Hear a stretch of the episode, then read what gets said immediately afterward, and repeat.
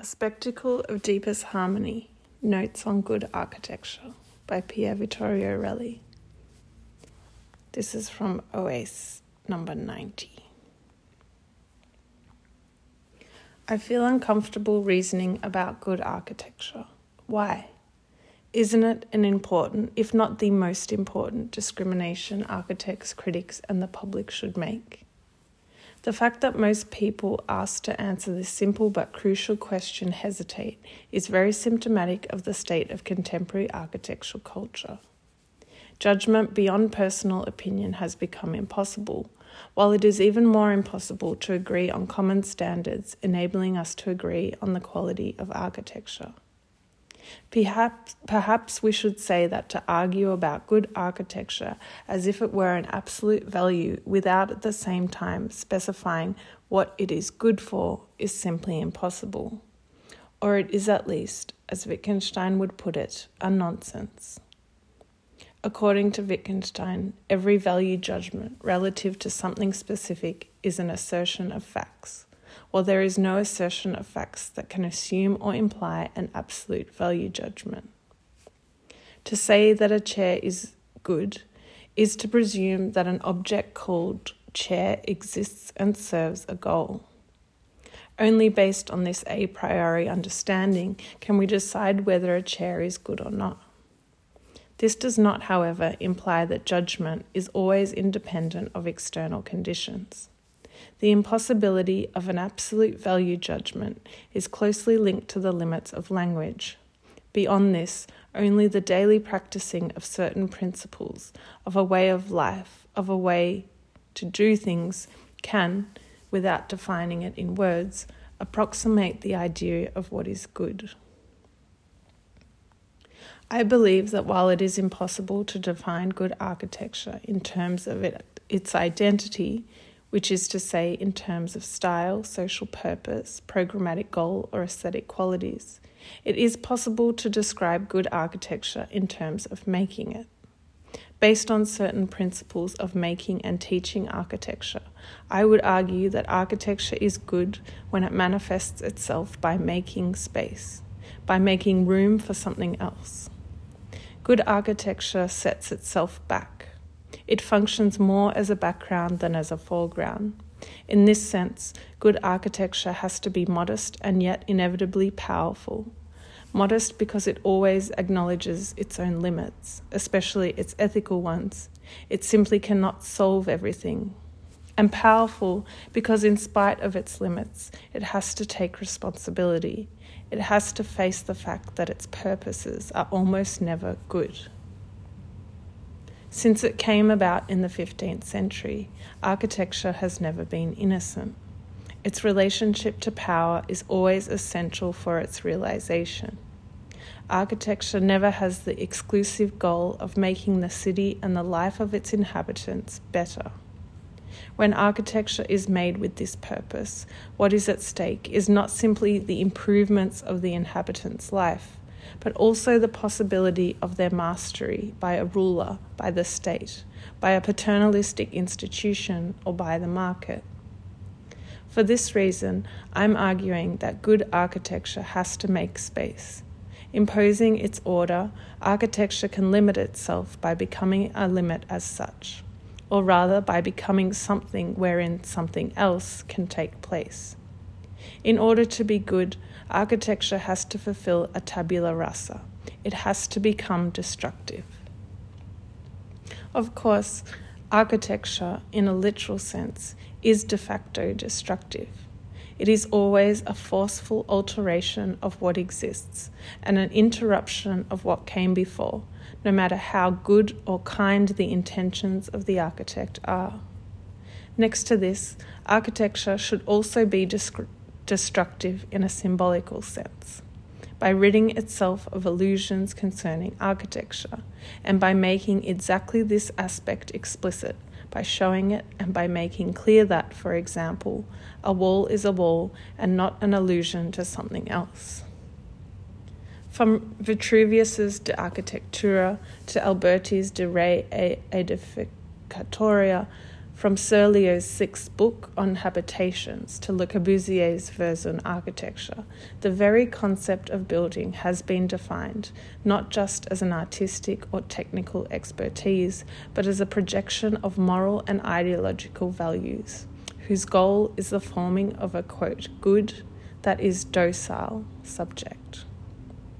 It is well known that Vitruvius invented the discipline of architecture at the end of the civil war that marked the passage from the Roman Republic to the empire of Augustus, to whom he dedicated his book. Architecture was thus created as the embodiment of a new order, identified with the benevolent patronage of the new imperial state, with which it fought against the evil of civil disorder. This mandate was reaffirmed when Le Corbusier confronted his quote, enlightened clients and their authorities with the famous dilemma architecture or revolution, the most concise definition of an architectural ethics ever made. In the writings of these authors, a very important category is defined by Serlio as decorum, the practice of social containment that enables society to develop its standards of decency and normality. Concepts like building and decorum guarantee that every social problem can find its architectural solution. Architecture collaborates with power, not just by means of symbolic appropriation. Power inherently develops architecture's very raison d'etre as the cultivation of the well being of society. The history of architecture is ripe with examples that prove this. The better architecture becomes, the more it extends the existing apparatuses of control. This is especially true for the kind of architecture that grants its inhabitants participation. Interaction and participation become the most efficient means to enhance control and engender submission to the mechanisms of power, mechanisms that are inevitably implied in every architectural space. It is precisely an architecture that wants to be too good that becomes far more oppressive than an architecture that makes clear its own questionable premises.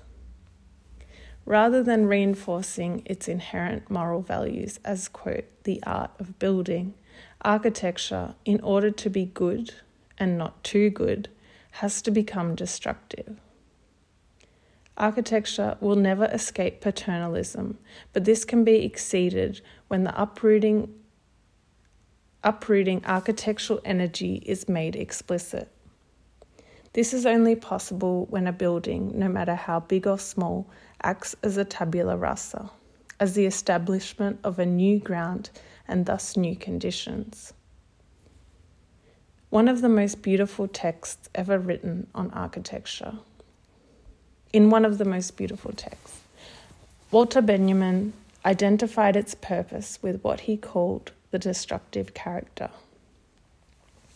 The destructive character of architecture is not good in, it, in itself. It is not essentially benign towards life. To a certain extent, Benjamin's text can be read as a paradoxical ode to the same social and political forces that can threaten the life of people. Benjamin wrote this text while witnessing the disastrous consequences of the re- recession of 1929 and the rise of European fascism. The beginning of the short essay clearly points to a time when the destructive character is personified by adverse figures, those toward whom we endure all our deeper obligations. Benjamin makes clear that the source of the destructive character is not a liberating force, but an oppressive one. And yet, it is precisely the possibility of the shock of the sudden realization that our, de- that our life depends on forces that are essentially destructive that opens up their use for our own sake. This is fundamental in the way Benjamin seizes the category of destruction. Unlike Vitruvius's and Alberti's art of building, which always embodies ethical and moral values, and thus the obligations that we endure towards any form of power, the pars destruens reaches out to the uh, to the annihilation of forces, and thus to the loss of every value of every stable point of reference. Benjamin would find no fault in identifying the destructive character with Haussmann's ruthless destruction of Paris, as it captured an energy that was the truest embodiment of capital's aggression towards the city. And yet, there is always a chance to turn such a destructive character into a possibility of opening up a new beginning. Such a chance can only be manifested by the sheer intensity of an architectural gesture that is clearly defined and that does not leave any doubt about its being there. Regardless of its ideological origins, such a gesture will always carry a liberating severance from everything that came before. An architecture that makes space and that creates a void is simultaneously the logical outcome of a specific political goal and the beginning of something unforeseeable, something that brings fresh air, as Benjamin wrote in the most crucial passage of his text. The destructive character knows only one watchword make room, and only one activity clearing away. His need for fresh air and open space is stronger than any hatred.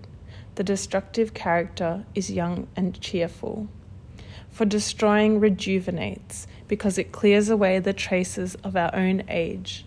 It cheers because everything cleared away means to the destroyer a complete reduction, indeed, a rooting out of his own condition.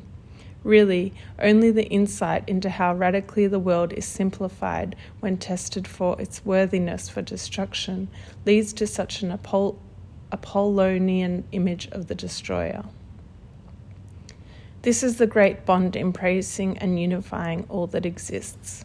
It is the sight that affords the destructive character a spectacle of deepest harmony.